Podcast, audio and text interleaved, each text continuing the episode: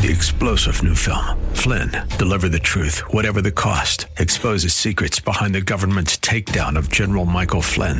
Flynn knew what the intel world had been up to. He ordered the first audit of the use of contractors. This set off alarm bells. He told the truth. He was the most dangerous person for Donald Trump to hire. They had to get rid of Flynn. Flynn, deliver the truth, whatever the cost. Available now. Watch it today. Go to salemnow.com. Salemnow.com. The Bruce Hooley Show podcast is brought to you by HemisphereCoffeeRoasters.com. Creating jobs and restoring dignity one cup at a time. Good coffee doing good. Learn more at HemisphereCoffeeRoasters.com. Hour number two, Bruce Hooley Show. Glad to be with you on The Answer, 98.9 Columbus, 94.5 Dayton. You can watch the show on Facebook. Search The Bruce Hooley Show. Email the show, bruce at salemmedia.com, bruce at salemmedia.com. Uh, you wake up today to a stark reality. Gas prices are up everywhere. Columbus, 429 a gallon is the norm. Uh, Miami County near Dayton has the highest prices over in southwestern Ohio at 421, although I'm guessing that there will be uh, prices higher than that at other places in the Miami Valley. So, um, guess what? At least electricity prices are going up too. Yes, just in time for air conditioning season with the warm weather this week. Uh, the uh, PUCO is expected to soon confirm rate hikes for American Electric Power in Columbus and Duke Energy in Southwest Ohio.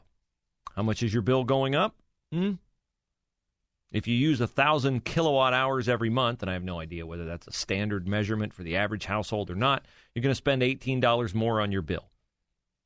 If you are in Southwest Ohio, Duke's Energy, Duke Energy's increase is slightly less. You're going to pay about ten bucks more per bill. So, course of the summer, chances are you're going to be using more air conditioning, more electricity. The uh, volatility of natural gas and coal said to blame for that because guess what? Heat generates friction, which generates electricity. And none of us like to be hot in the summertime. We pretty much all have air conditioning, so we run our air conditioning, and all the standard fixes are what they always say. Oh, keep your temperature as high as you can stand it, plug all your leaks, run your dishwasher at night. Does anybody have a solution to getting the prices lower? No, not this guy, the President of the United States, Joe Biden, at the podium moments ago. Uh, so we will start hour number two of the Bruce Hooley Show with a buffet of lies, I am sure.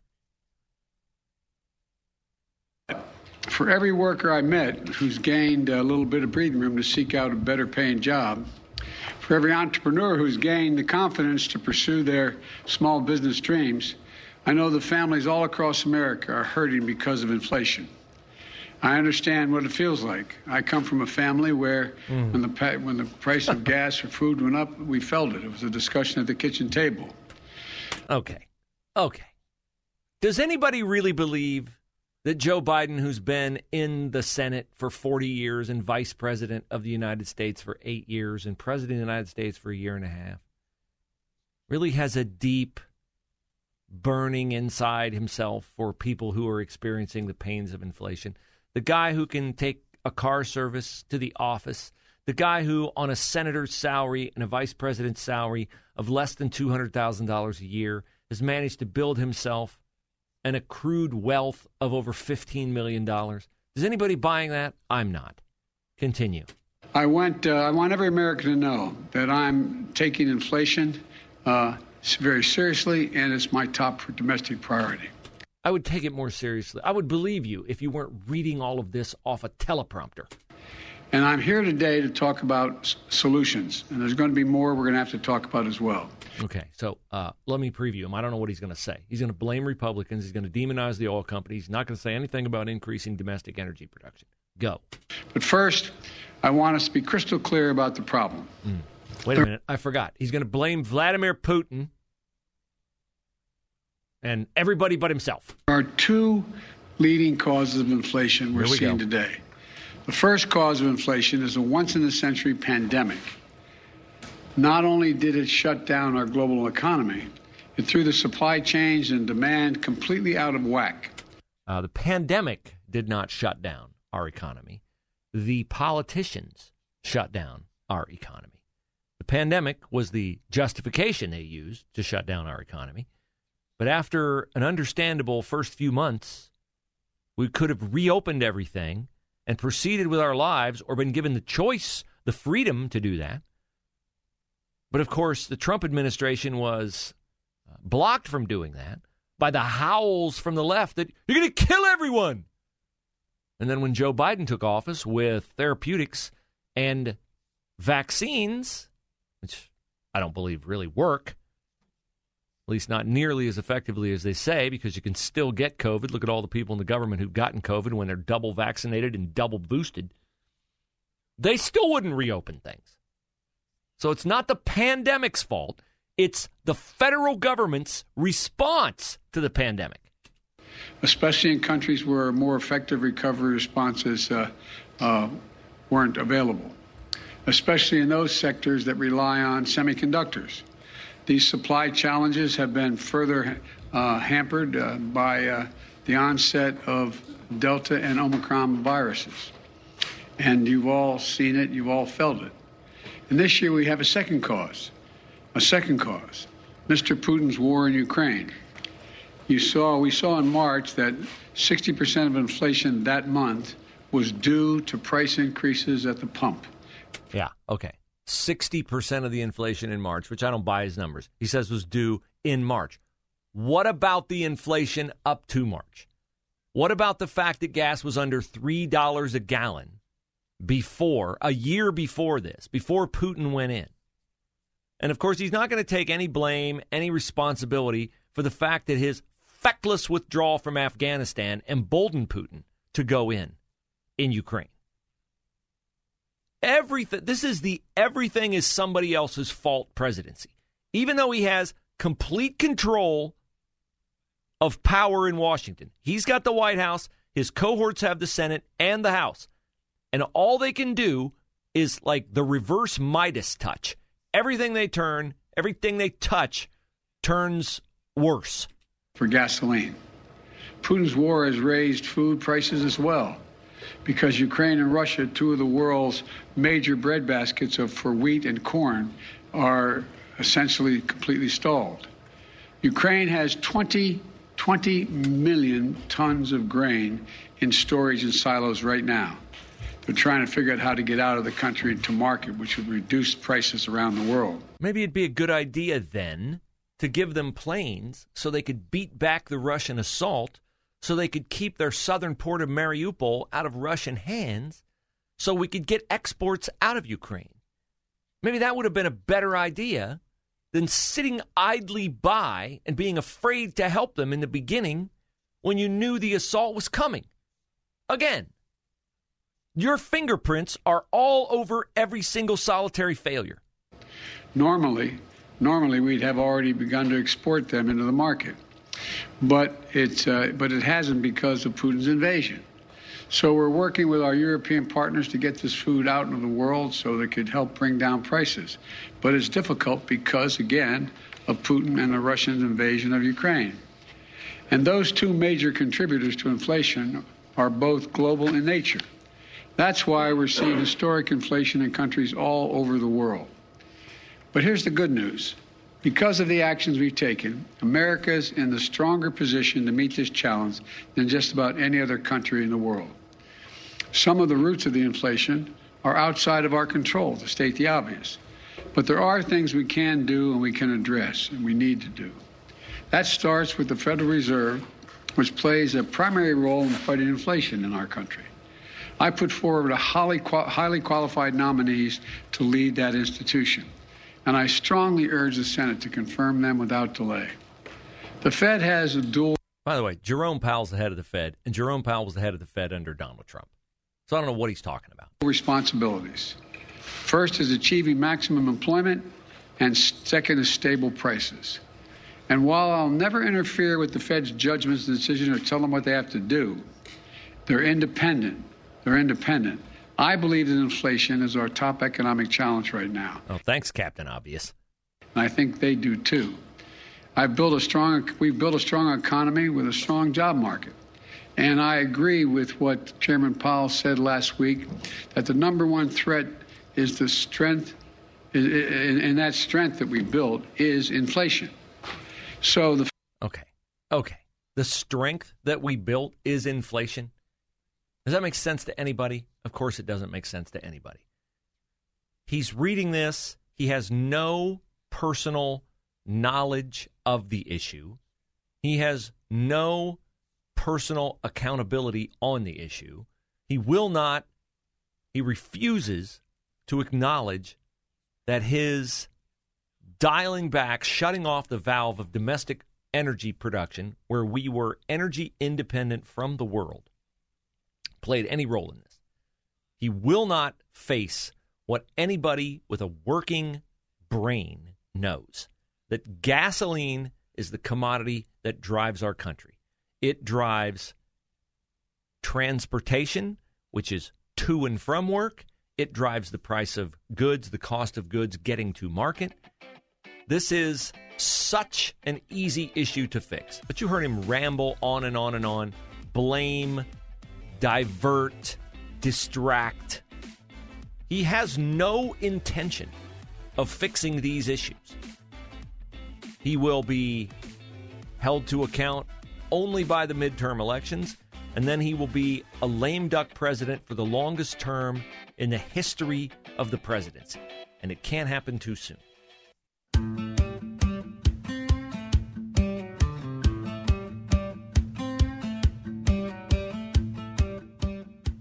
That is so depressing to hear Joe Biden. I'm not surprised. I mean, he never takes responsibility for anything. He's blaming Republicans. He's saying that they want to raise your taxes and they have no plan for getting gas prices down. No, they, they, they have they don't have a plan. They have a solution. Their solution is to unleash our domestic energy industry like it was unleashed under President Trump. Like it would be one thing if it was a theoretical, we think we can go out and find energy, but we know we have the energy. He prattles on and on and on about 9,000 oil. They're sitting on 9,000 oil leases. Well, there are two reasons they're sitting on those oil leases because they are not unexplored lands. They are lands that have been explored and have not borne fruit. They have not yielded. So, you know, the old saying, you can't get blood out of a turnip, you can't get oil out of a dry portion of ground either. And and he has raised skyrocketed the tax that oil companies must pay to the federal government in order to drill on federal lands. So every signal he is sending and has sent to oil companies is to depress the market of domestic energy. And yet he has the temerity to stand there and say, oh, the evil oil companies are hoarding all their profits and they're not doing anything and the Republicans have no plan. No, they have a plan. Clear out of the Oval Office, which you unquestionably will in 2024. And if Americans have the good sense to return a free market president to that office, uh, you will see along about 2026 how gas prices magically come down. That's depressing. Four years from now. But it took Ronald Reagan most of his first term to get inflation under control because of the ineptitude of the Carter administration. And it will take the next president some time to steer us, hopefully, can be done back to prosperity. But there's an amazingly committed wing of the progressives and the leftists in this com- country to not offer real solutions because real solutions are not what they want. We hear this phrase in conjunction with social issues like abortion or curriculum in schools. The phrase is burn it all down. Burn it all down. There's more truth in that phrase, burn it all down, than a lot of us want to recognize or do recognize. Because to us, burning down, figuratively or literally, this country is nonsensical. Why would you do that? We live in a great country. We've got a great system. We're the most prosperous country in the world. Why would you want to burn it all down? Because the people who want to burn it all down don't see it that way. They believe in a socialist, Marxist utopia that has been tried and has never, ever come to fruition in any country where it has been tried.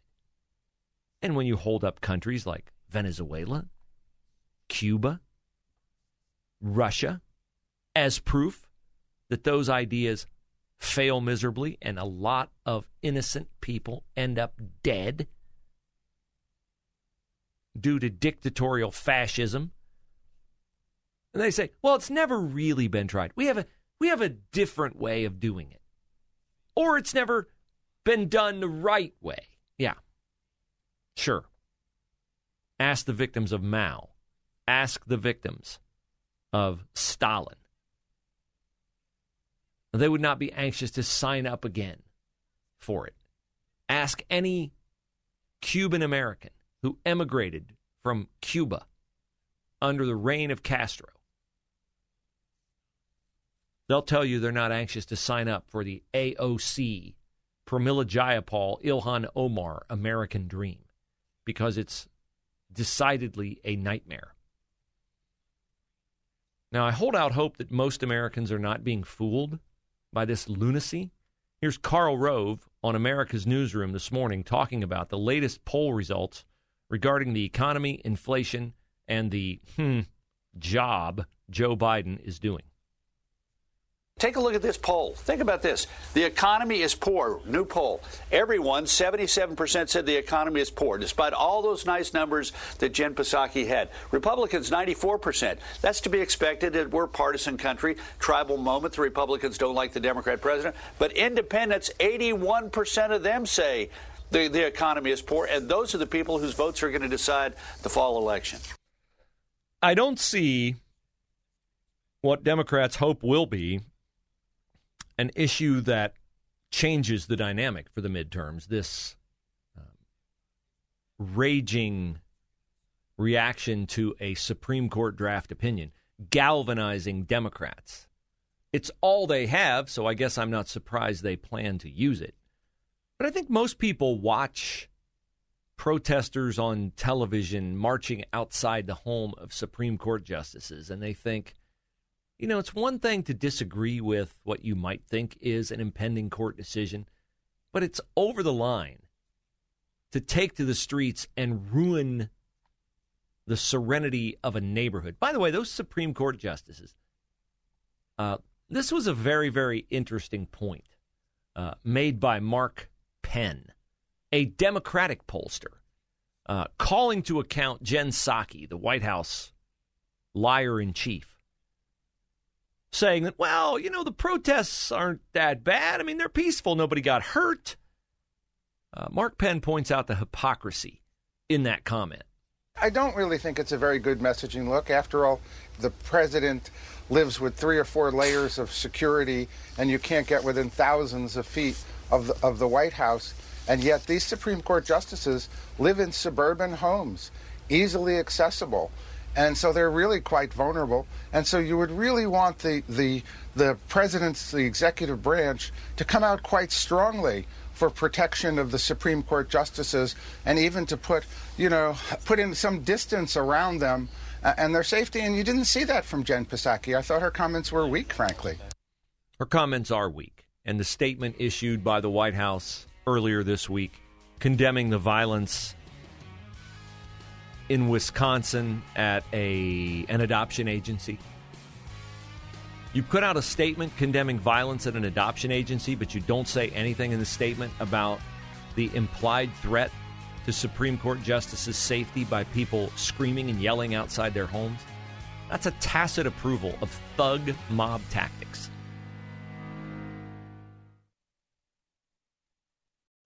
Three star general Michael J. Flynn, head of the Pentagon Intelligence Agency, knew all the government's dirty secrets. He was one of the most respected generals in the military. Flynn knew what the intel world had been up to, he understood its funding. He ordered the first audit of the use of contractors. This set off alarm bells.